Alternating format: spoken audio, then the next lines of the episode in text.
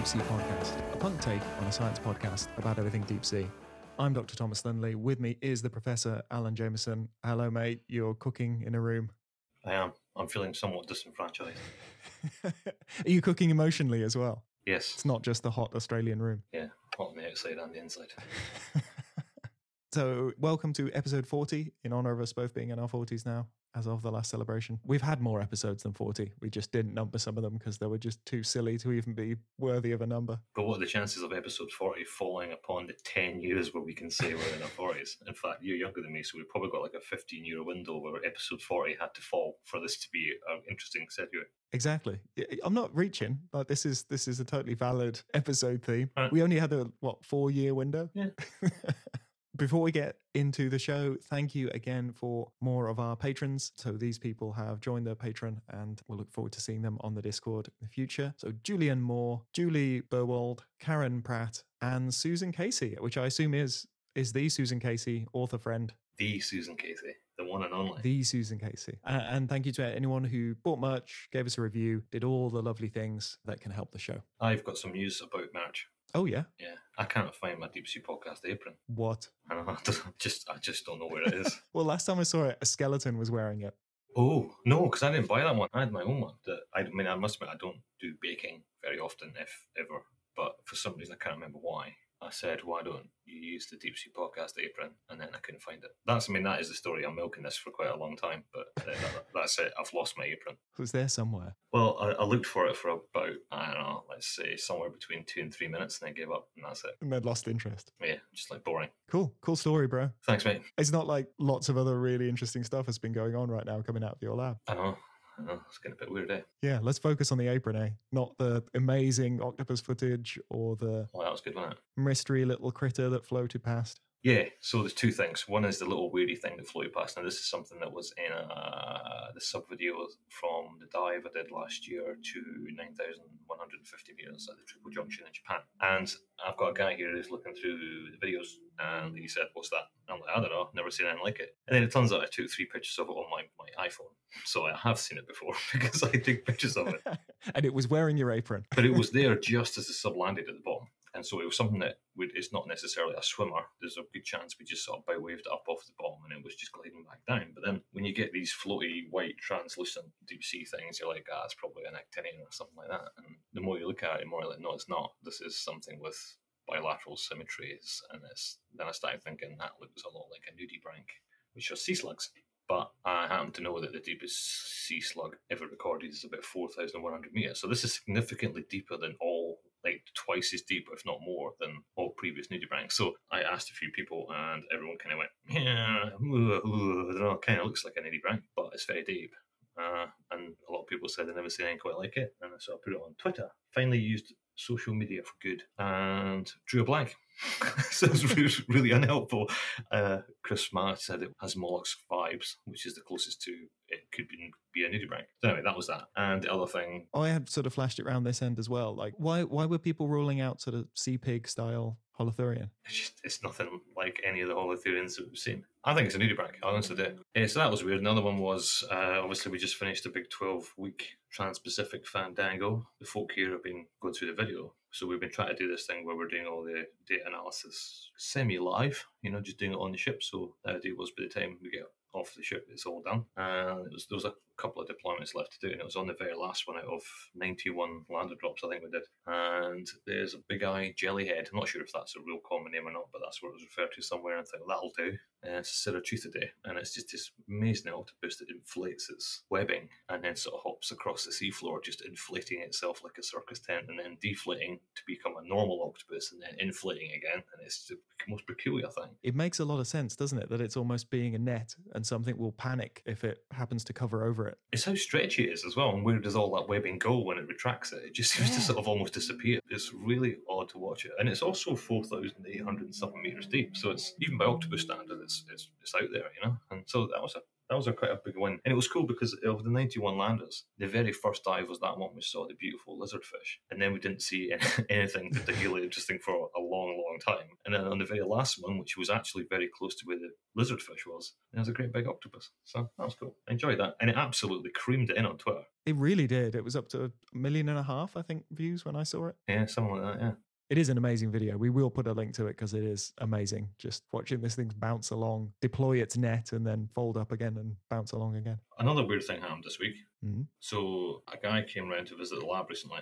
This guy called Chairman Wang from Beijing, and he's a guy who has done lots of interesting things, like go up to the top of Mount Everest, and he's probably done the whatever X number of summits, and he's done all sorts of stuff. And he was also recently down in the Mariana Trench in the Chinese sub. So him and another guy came a week apart, and they'd both done Mariana Trench, and they came to say hello and so on. And they saw my book on the shelf, and they were talking about. it. He says, "Oh, we read that when we were on our expedition." I thought that's cool. And then I sudden- suddenly thought, "Oh, wait a minute! Do you know I've got a Chinese translation of that in a hardback bound book?" And he's like, "Oh." And of course, I don't need five copies of my book in Chinese. I don't really need one copy of my book in Chinese, to be fair. So I gave him a copy of it, and he was ever so grateful. And he's like, "Oh, this is really cool." And then off he went. Before he left, he said he was away up to Tibet to go up some mountain. And the other day, he sent me a photograph of him near the summit of a mountain called Cho Oyu, which is the sixth highest in the world, 8,108 meters, having a cup of tea with my book. How surreal is that? Yeah, that's really cute. Yeah, he's quite a character he was. But yeah.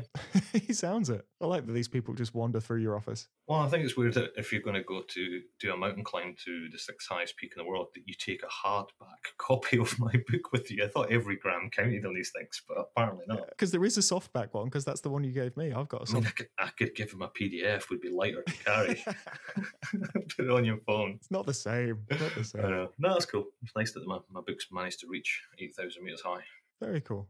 I've just had a regularly weird museumy time. I helped move a sperm whale skull yesterday Ooh. because that's a normal thing. When you say help move it, did you just push the trolley? They're really heavy. There was a forklift Uh, involved. I just helped guide it. There was massive fronds of kelp covered in light bulbs in our freezer for a while, and then I interviewed someone about their flesh-eating beetle colony. Hmm. Um, so it's it's boring, boring in the museum. Every day's the same.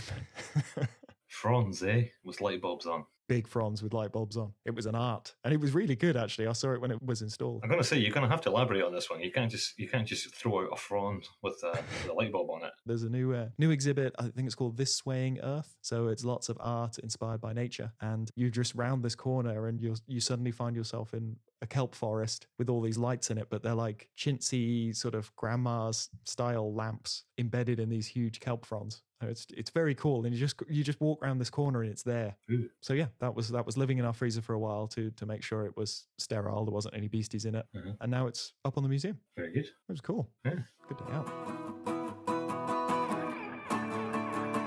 We had some some newsy bits. It's been a busy month, actually. It feels. I'm not sure if it's because we fell a bit behind, but there's been lots of newsy things. The ones that caught my eye initially were: it's been a great month for fish smashing their faces into the seabed, Good. and it turns out they've been doing it for ages. So a little bit of local research from uh, the abyssal plains around here in New Zealand. There's a little sort of group of rat tails called Coelurhynchus, which I realize I've been saying wrong. I've been saying Coelurhynchus, but it's one of those Latin things. So Coelurhynchus, they've got these big pointy snouts. They're quite pretty looking fish, really. And a team from NIWA have managed to marry up these weird horseshoe shaped dents in the seabed with these very particular fish head shapes. And they can even tell the species apart and they can even back calculate how long these animals were based on these little feeding traces that they leave in the seabed. So they just kind of smash their face into the seabed and take up a little plug of sediment and it leaves such a perfect imprint of the fish's face. It's like those little games you used to get, you know, that pin thing where you push your face into it, it leaves an imprint Yes. fish doing that basically with their faces. So yeah, that was really interesting. Got to the bottom of the mystery of these weird patterns, and then me and you helped out some paleontologists with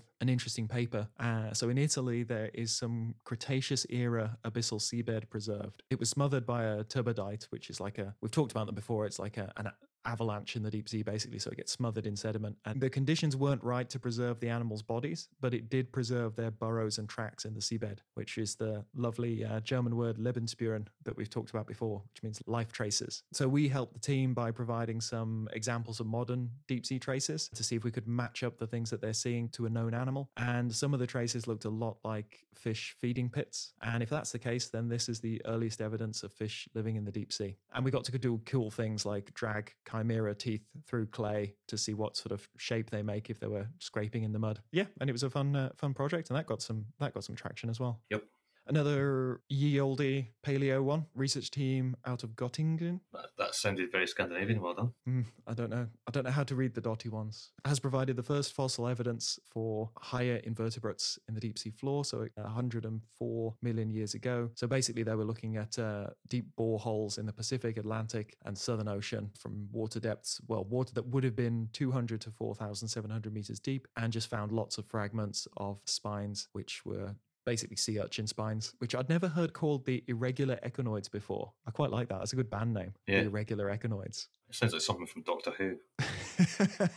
but it, it implies that there's the regular echinoids out there as well. And then Yeah. there's this sort of like punk anti establishment. Do you reckon the regular echinoids and the irregular echinoids are at war? Yeah. Oh, like the Dalek Civil War. Yeah. I can do a whole podcast on that if we want to go into it. Oh, we should do, yeah. That's important.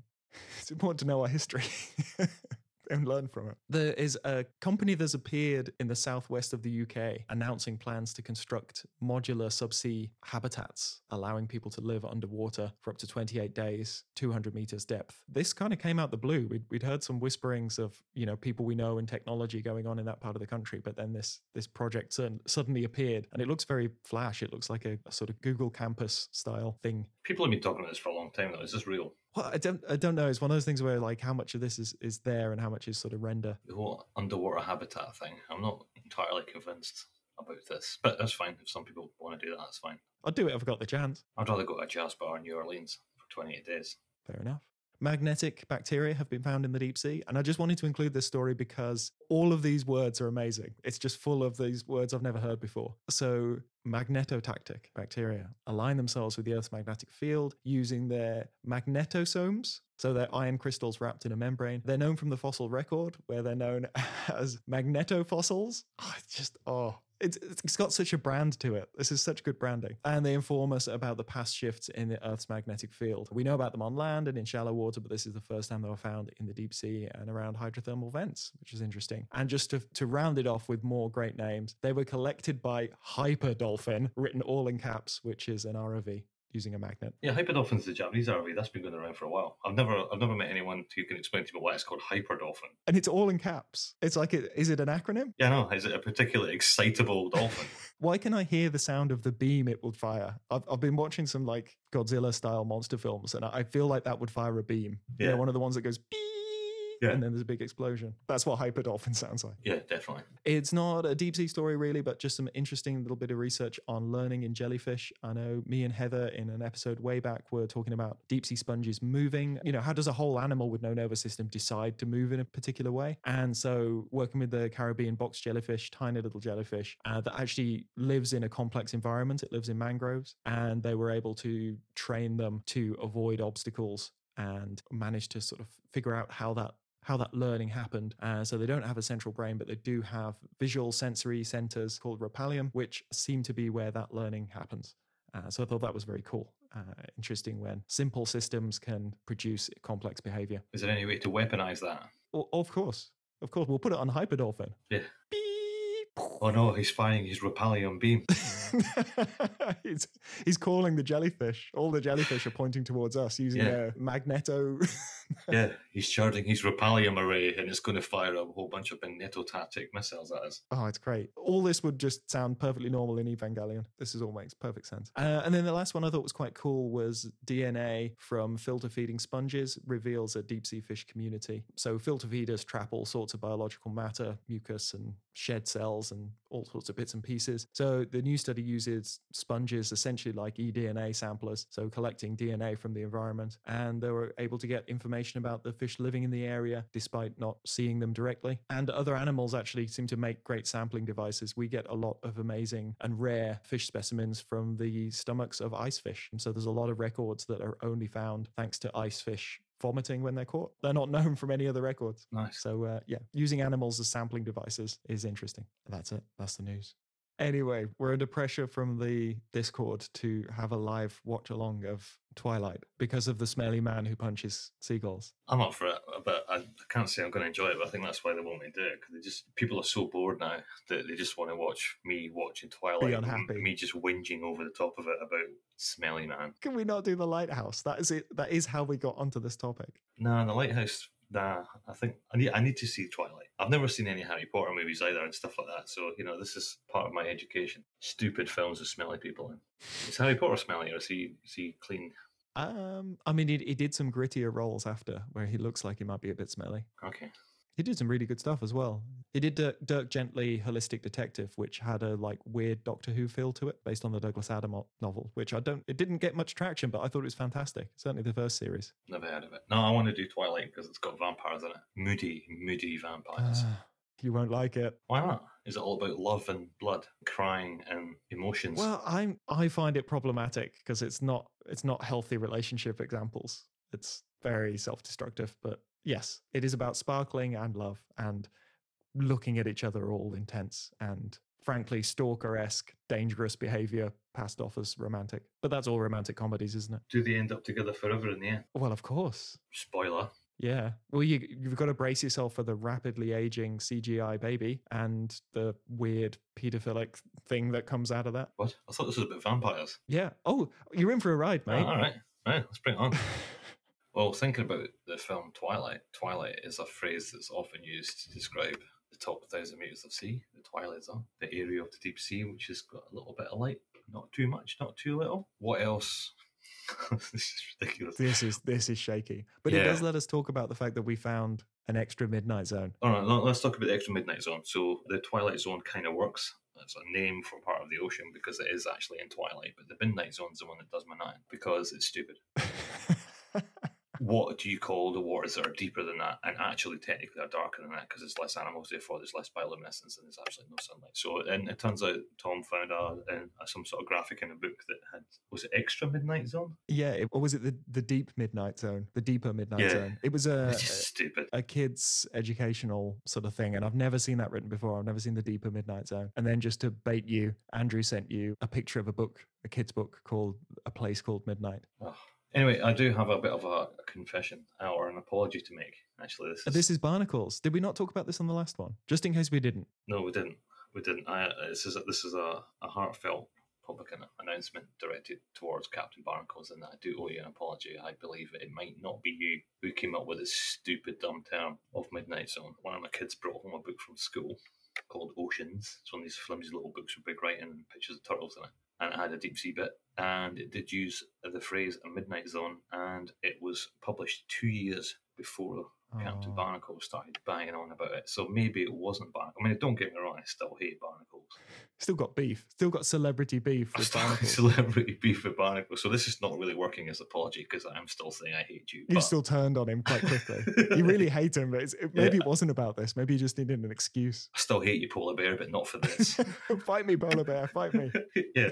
So maybe the midnight zone is, is not, but it, it didn't say it obviously didn't source where it was getting its information from. So as far as I'm concerned, the Barnacles is still getting it. Anyway, let's move on. So uh, the Twilight Zone, top thousand meters, which is also in the benthic part of the Twilight Zone, is where you'd find the blobfish that we've just been discussing, and I'm sure there are pricklefish there as well. And the other thing that's in the top thousand meters is some features upon the continental shelf. Now, Tom, let's start thinking about what features are there within the continental shelf. Well, surely it's just a big old boring shelf and it's all flat. a shelf with china plates on it that your grandmother Yeah. has. Just a big brick of a shelf, solid. Surely there's not big, interesting cracks in it that are quite often associated with a big river on land. So it's almost like the river continues into the deep sea and carves these beautiful paths that really mix up the habitat. But if there was, we would have spoke about that when we did that whole arc about all the different types of deep sea habitats. So surely it must be one of them. Or Well, either they've just been discovered this last month, or people are really busy and they can't always talk to. like we pick a theme, but it doesn't mean that people are available to talk during that theme. Turns out scientists are busy and go away a lot. yeah, uh, let's talk about submarine canyons.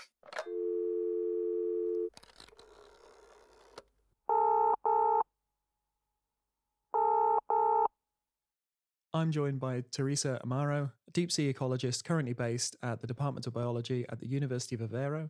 Her research interests cover trophic ecology of different deep sea ecosystems, and that includes, and what we're going to focus on today, is submarine canyons. But you also dabble in abyssal plains and seamounts and contrasting ocean basins. Thanks for coming to have a chat with us. Thank you for inviting me.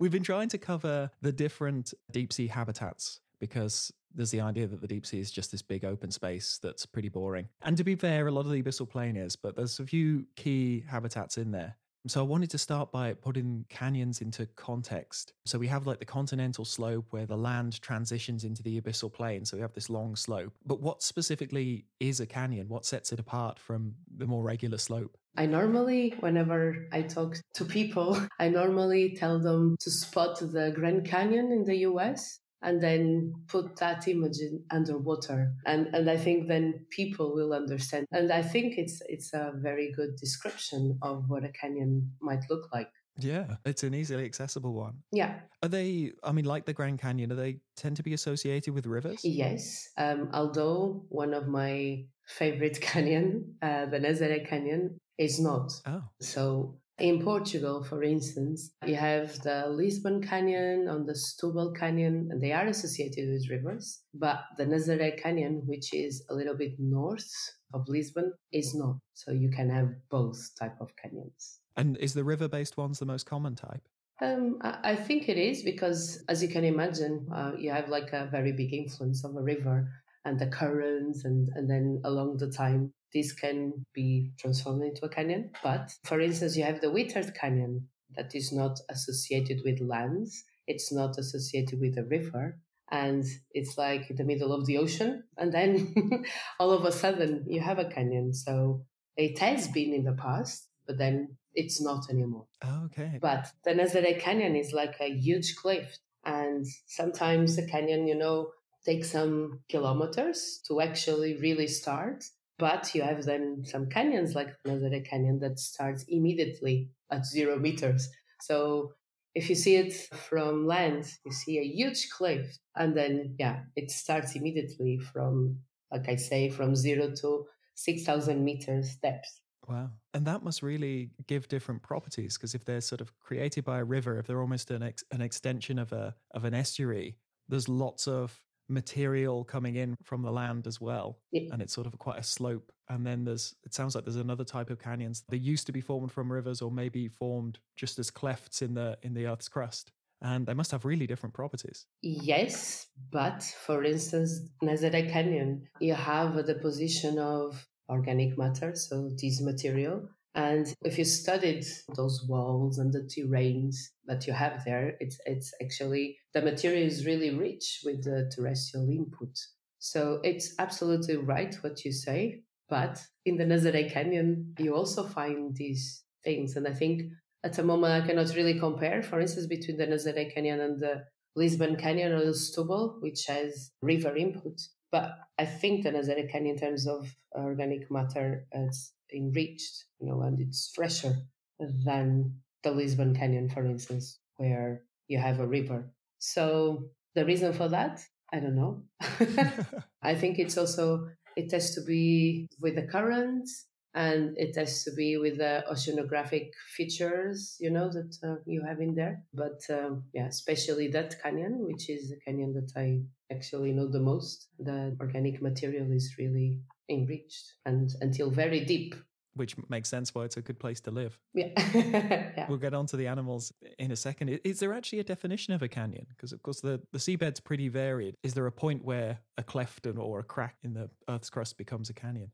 Yeah, I, think you, you can define as marine canyons are deep, large scale incisions that can occur on the continental shelf.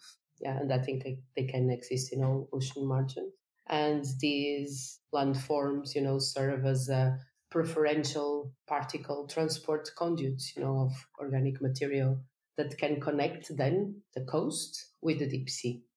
So we know that the abyssal plains on the whole are a very a very static and low energy environment and that's why this input will be incredibly important. So so what are the ways other than having more uh, organic material in them what what are other ways that the canyons differ from the the open plains that surround them. I know that abyssal plains normally they are not rich in organic matter and they are really dependent on what's happening in the shallow water, like the spring blooms, for instance, and then they are completely dependent on the degradation of organic matter that uh, falls from shallow water all the way to the abyssal plain. Whereas canyons, you know, if if there is a transport of a something that comes from from land, then it helps. You know, the formation of the canyon it really helps to transport the the material into the deep sea. So if you see the structure, you know, it's like it's like a river, right? And then it helps to transport this material to the deep sea, and then of course it helps to um, to feed the animals or the organisms that exist there.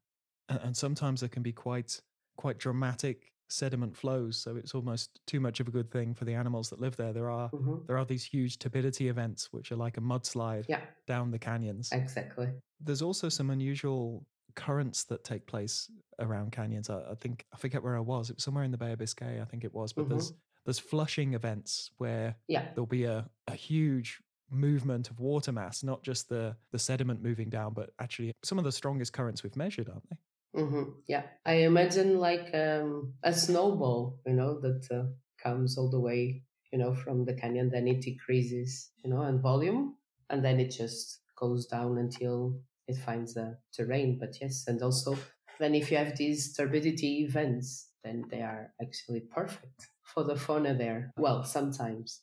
as long as they're not too close. yeah, as as you can imagine, if like the snowball or these turbidity events, if they are like too strong, they can they can damage all those animals, you know, that are living on top. Or, or smother if they're fixed. Yeah, exactly. And then it will be very bad for them. But then it will help others afterwards. Yeah. Do they have much in common with the with the Hadal trenches. A, a lot of this is is similar. It's another abyssal adjacent habitat where whereas the abyssal zone is quite static and you end up with long-lived animals that eke by on very little food and then you have this dynamic environment next to it where there is an abundance of food so the animals tend to have a higher generation time because every now and then there'll be the, a catastrophic event that'll wipe out a large part of their population. So they reproduce more quickly to mm-hmm. bounce back after one of those events. Is, is there a similar thing there? Yeah, exactly like that. Yes. I don't know much about trenches, but I can imagine that in a trench, whenever you have these events, it drags all the food down, right? And and then in canyons, mm-hmm. I think that the steep of these slopes can be a bit less than trenches. But then if you imagine a river, right, underwater and with a slight inclination, which keeps the material being dragged and uh, until it finds a terrain one can be deposit. Uh, you, you really have to imagine like a river going, you know, slowly, slowly, most of the times, you know, going down.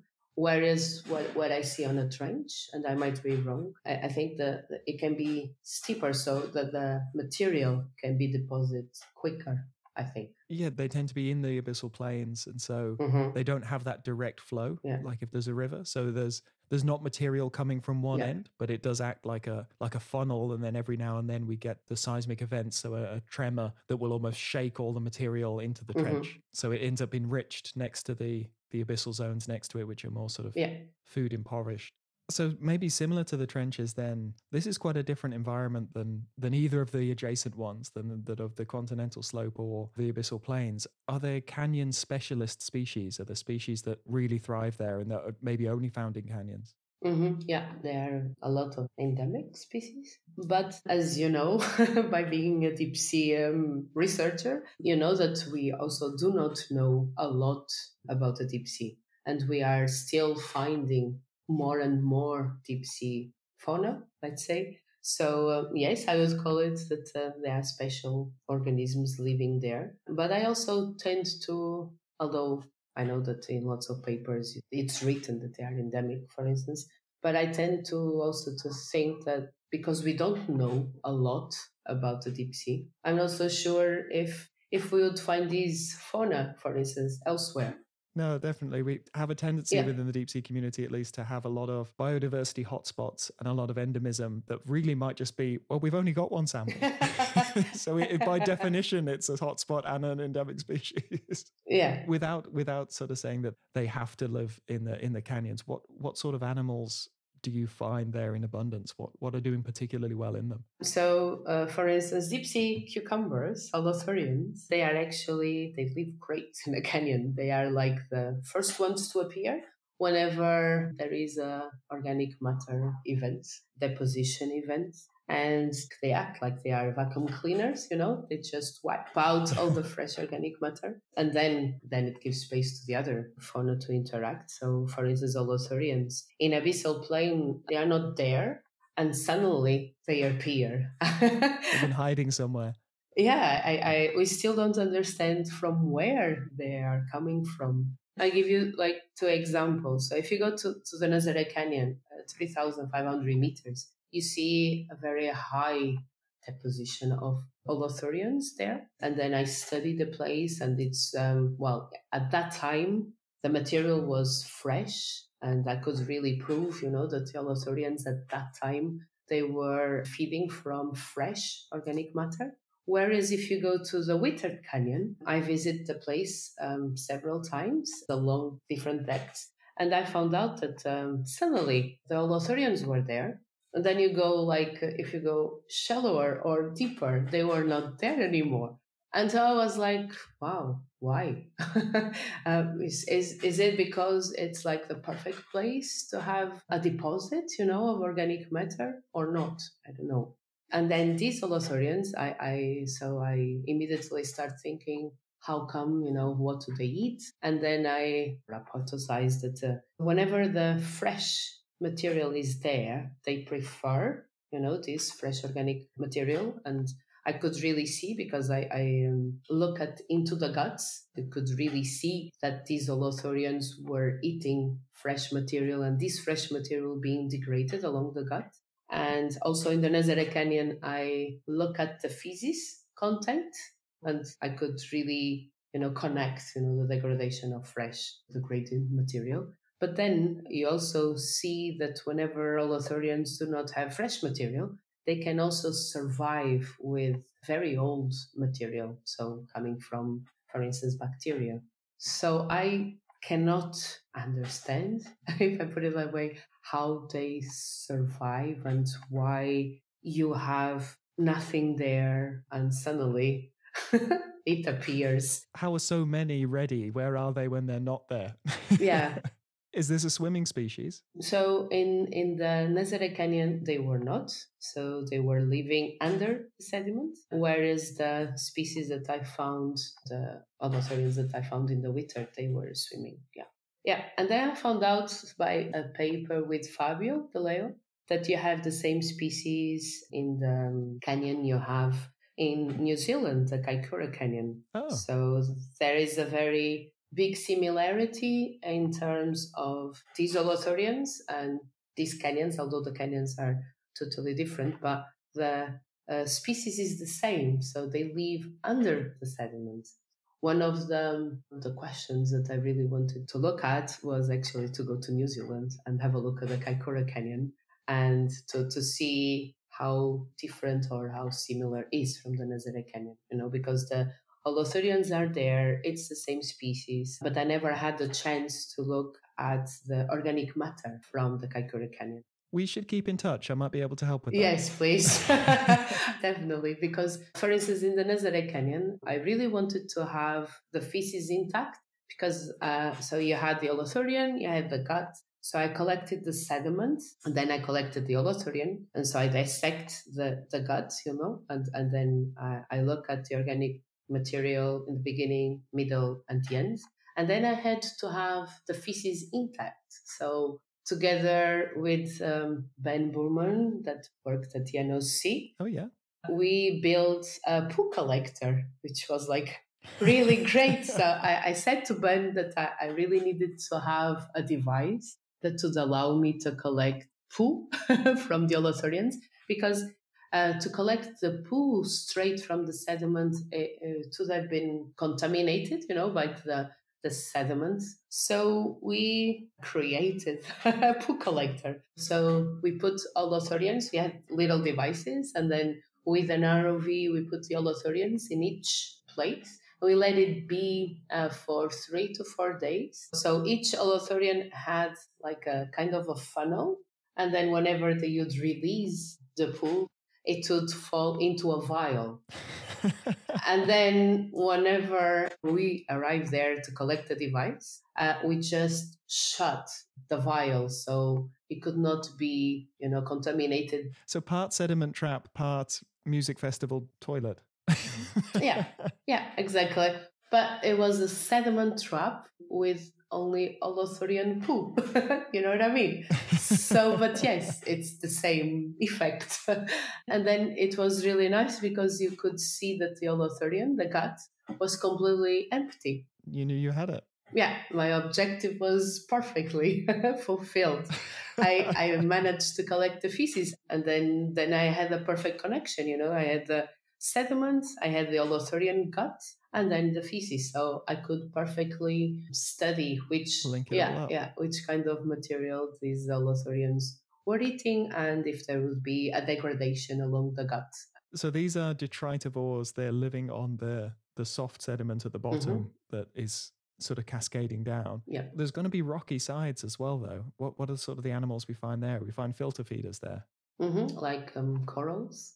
And uh, although I've never had a chance to study them in the deep sea, sponges, of course, they, they exist there as well. But for instance, in the abyssal plain, and now relating to the research I'm doing at the moment, they exist in, in there, in the abyssal plain, but I've never had a chance to study them. so there's, there's multiple environments there there's these rocky sides and then the, the sediment at the bottom but it's a really it's a really complex environment mm-hmm. there's a lot of dynamic things going on. How do you sample here? Because this is this is tricky. This is not a place mm-hmm. you could easily tow gear.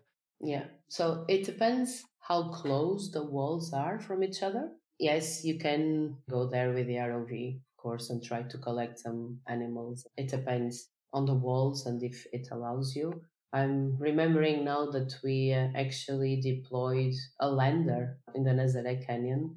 And by the time we went there, you know, to retrieve it. The lander never came back. Yeah, it, it's really hard. So I think you first have to study in detail how the canyon is, the morphology, and see where you can go with your gear, uh, either with a lander, either with a sediment trap, or with a with an ROV. I accidentally did a, a transect with a lander, and I think it might have been. Wow! It's probably one of the canyons you mentioned. It was one in the in the Bay of Biscay. Mm-hmm. Ah, the, na- the names escape me now. But yeah, it was during one of these flushing events, and I was measuring over forty centimeters per second flow, mm-hmm. and uh, the lander was just being pushed along the seabed. And usually we've got loads of ballast and they hardly move. Wow! And this was real force. It, it traveled a long way. But you, you managed to retrieve it, right?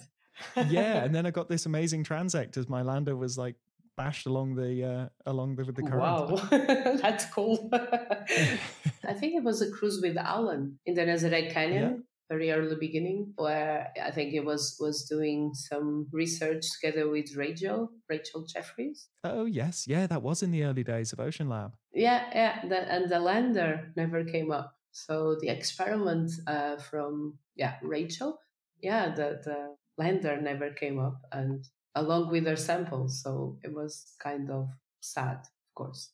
It it happens from time yeah, to time. Yeah, I know. I know that. Everything you put in the sea is temporary. Yeah. it's a, it's only on loan. Every time you get it back, you're yeah, lucky. Yeah, exactly. Yeah. what do you think are the big questions that still lay ahead? What are the the big questions in canyon research? I think they're still the same, aren't they? Like we find out lots of things. We discovered lots of new things. We discovered there are really hotspots of biodiversity. But I think the questions are still there. How come the species or the organisms survive? How come these turbidity events happen?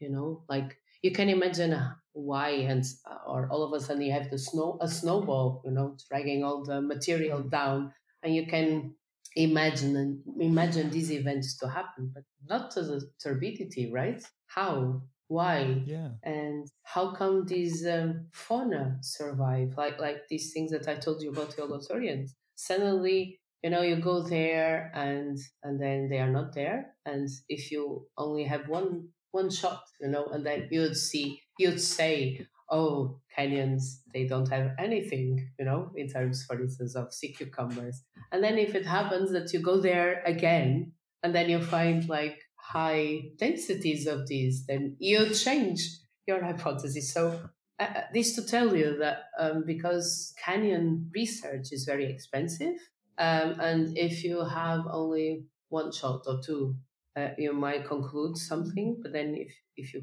keep on going there, maybe you know you conclude something else. Yeah, we, we assume the snapshot that we get is accurate, but yeah, yeah, if you if you'd only gone to that canyon yeah. once, depending on when you go, it's either teeming with holothurians or it's yeah, empty. exactly. No, it's true. So yeah, I, I I think there are a lot of questions. I think our questions, hypotheses that we have in canyons, I think they still exist because um, yeah, thanks to to this European project, and I'm talking about the project that I was in, Hermes and the Hermione, we we kind of covered a lot of research in canyons, but it was really I think the beginning. And then all of a sudden, I think you, you have still some people that manage to have canyon research. But then suddenly we, we, we have to move on. Like, like me, for instance, I love canyons. And if I, ca- if I could, I would immediately change my research back to canyons. Um, but then, you know, my, my research funds, you know, are not there anymore. Yeah, you can only lose so many landers before you run out of money. yeah, but, that's what we found. Yeah, exactly. So yeah, I think the questions are still there, aren't they? I agree. I agree. Still lots to do. Multidisciplinary research on canyons again, and what I learned, it's not nice to only focus on biology. So you have to have a very multidisciplinary um, research and you have to go on a multidisciplinary cruise actually to kind of understand what's going on there. So I learned that with uh, with all my cruises, you know, and I was really lucky to have the geologists there. I learned a lot from the geologists, and they were always the first ones, you know, to go in. Mm-hmm. And then we biologists would go there. So I, I tend to say that I'm not a biologist anymore. I uh, because I try to answer my questions based, you know, on a multidisciplinary context.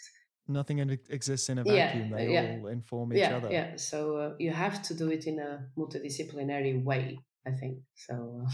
That's what I learned, and ever since I've been trying to focus my research in this matter. You know, if if uh, for instance I'm leading a project now, it's not deep sea, unfortunately, um, but it's coastal and we managed to so managed to write it and i try to invite people from all the disciplines you know because i don't think you can answer your question even though it's very ecological cannot only have the biology. so yeah you have to have all disciplines with you. Yeah. So that's what I learned thanks to canyons. it's, it's, difficult to, well, it makes it such a difficult project to sort of fund and there's lots of moving parts to yeah. it. But, but yeah, so often your biological context is answered mm-hmm. by the geologists. Yeah. You know, you're, you're wondering like, oh, well, well, why is this here? Why, why wasn't it over there? And then they'll just chime in with, well, this one's really old and that one hasn't existed long yeah. enough. And then that's it. That's the biological answer is answered by the geology. Yeah, and, and, and chemistry, yeah, because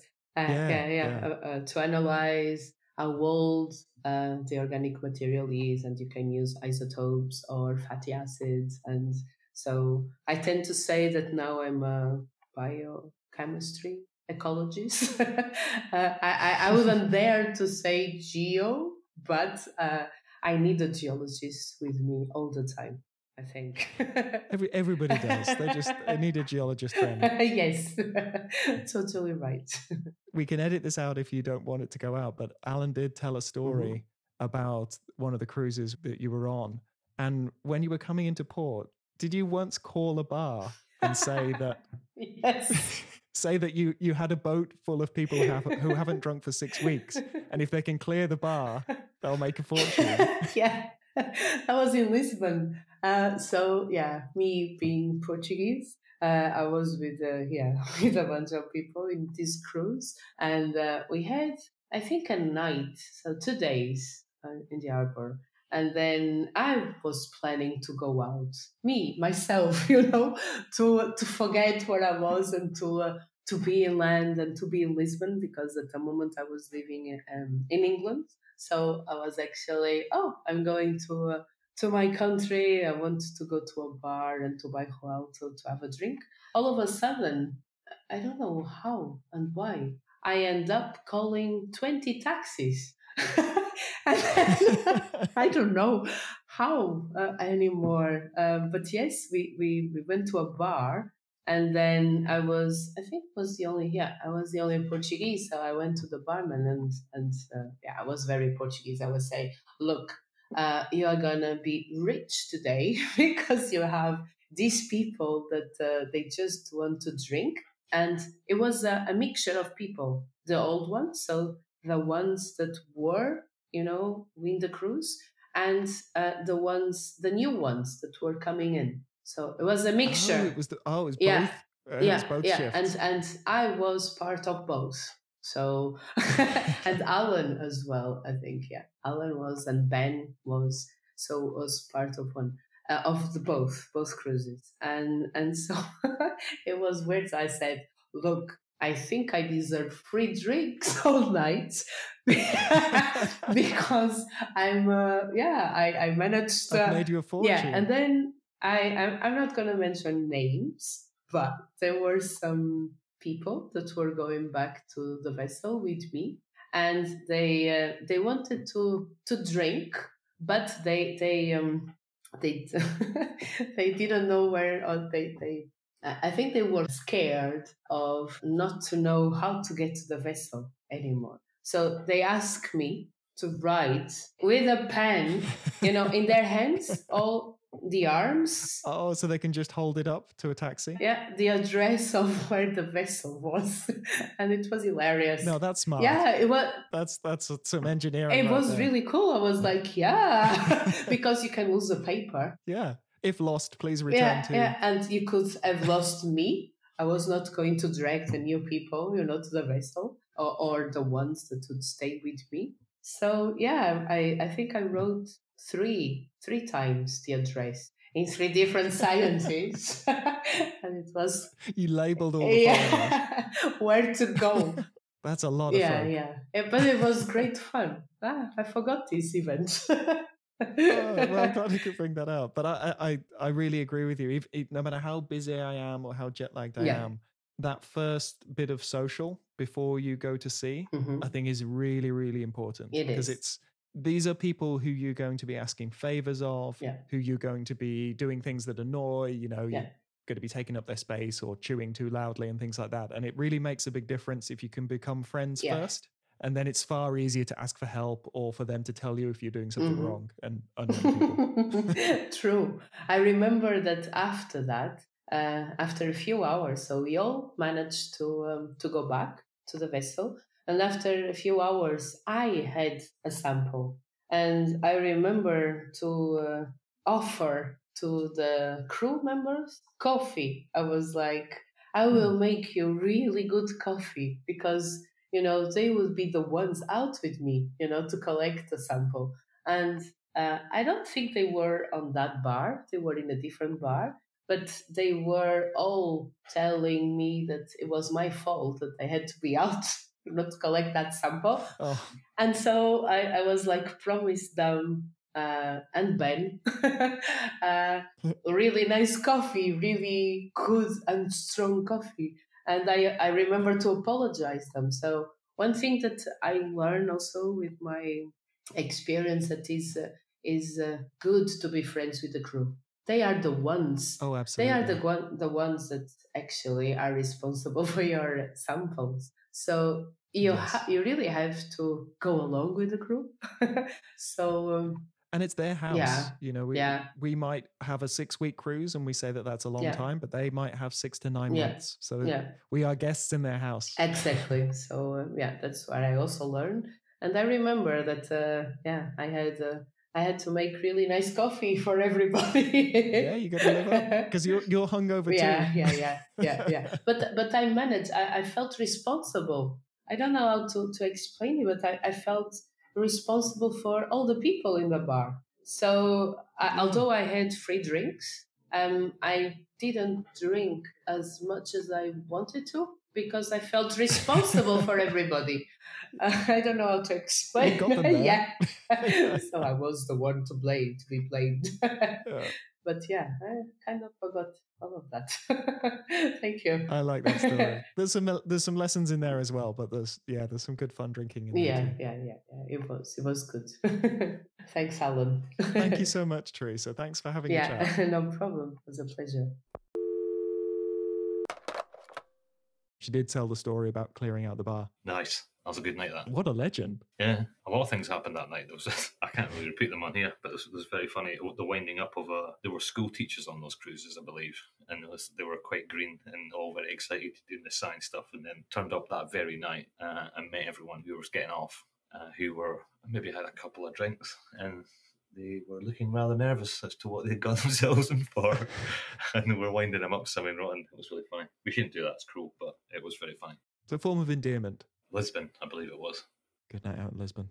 Yeah, Lisbon's one of those places that always gets a bit messy, isn't it? Oban and Lisbon and Tokyo, those are the big three. Yeah, they get rowdy. We don't talk about Bergen. I do. I tell everyone about your time in Bergen, but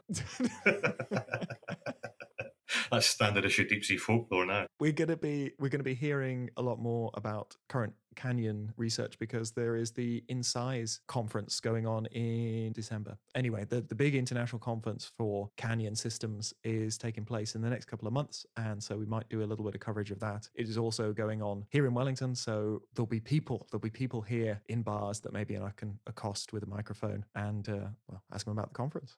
Speaking of canyons, we- we're situated right next to Perth Canyon. We've been working in Perth Canyon quite a lot when the guys come out in a couple of weeks. That's where one of our observatories is at the bottom of the canyon.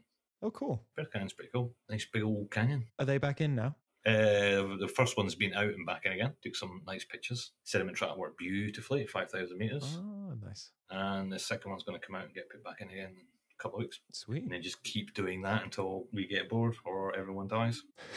Well, it becomes a long term observatory and Yeah. outlives us all. Ah, it's quite pleased. It's handy having that on your doorstep. Yeah. We used to have to travel a long way for deep bits. Now we live next to them. Well, yeah, this ship we're using is tiny and you can rise out in a matter of hours and you get to 4,000 metres of water and like We're spoiled. do a wee job and then come back again. We're actually going to service the next one on the quayside and then take it back out. It's that close. Too easy, that's what I say. Take, take some of the thrill out of it. Yeah, too easy. I used to like the days when all of my equipment would be lost and I'd have to build it quickly as soon as we got there. Yeah. Remember, I just used to always pack loads of spare parts and I'd essentially have to rebuild it. That's the reason why all your stuff got lost because your bags were full of circuit boards. Yeah, I have very suspicious looking bags, it's fair.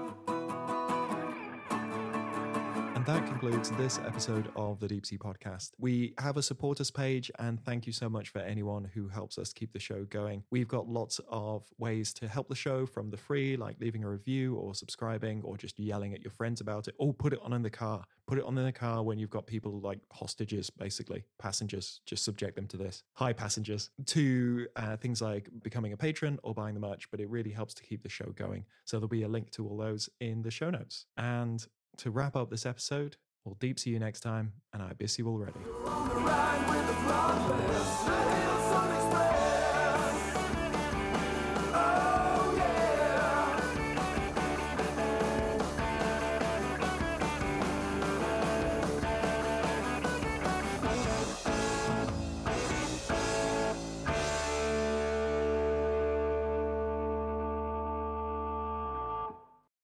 If you would like to advertise with the Deep Sea Podcast, feel free to get in touch. Our audience is primarily young people with an interest in science, often undergraduates or people considering a degree in marine science, but it also includes established scientists. Feel free to get in touch if you're interested in reaching these groups. I'm trying to look for a news item that's got Captain Barnacles in it. A, a particular one, No, no, just just generally, just wanting to know that. just seeing what he's up to, your rival. yeah, see where he is. See, look at his social media and see if I can figure out what continent he's on. Figure out his patterns so you know when to jump him. I think to catch a polar bear, you've got to start thinking like a polar bear, which I'm presuming mean- means you have to go north. Like being in Australia, it's probably not the best place to go looking for polar bears. But this guy seems to travel the world, though. This is no, this is not a normal polar bear. This guy's Captain Barnacles. he's getting a bit terrestrial as well. He's getting out. He's getting outside of his lane. Do you think? Yeah, they sort of did some Amazon specials, and now he's Oh, really? bayous and swamps and things. Yeah, he's he's he's encroaching on your territory, man. You might just see him striding up the beach one day. Jamieson, That's not how he speaks. calling you out. He takes his hat off and throws it to the sand. Jamieson. I I go toe to toe with that bear any day. any day, fella, any day. Yeah, I'll fight him on the beaches. Fall into the Churchill speech. Yeah, yeah. I'll take that polar bear down anywhere, anywhere.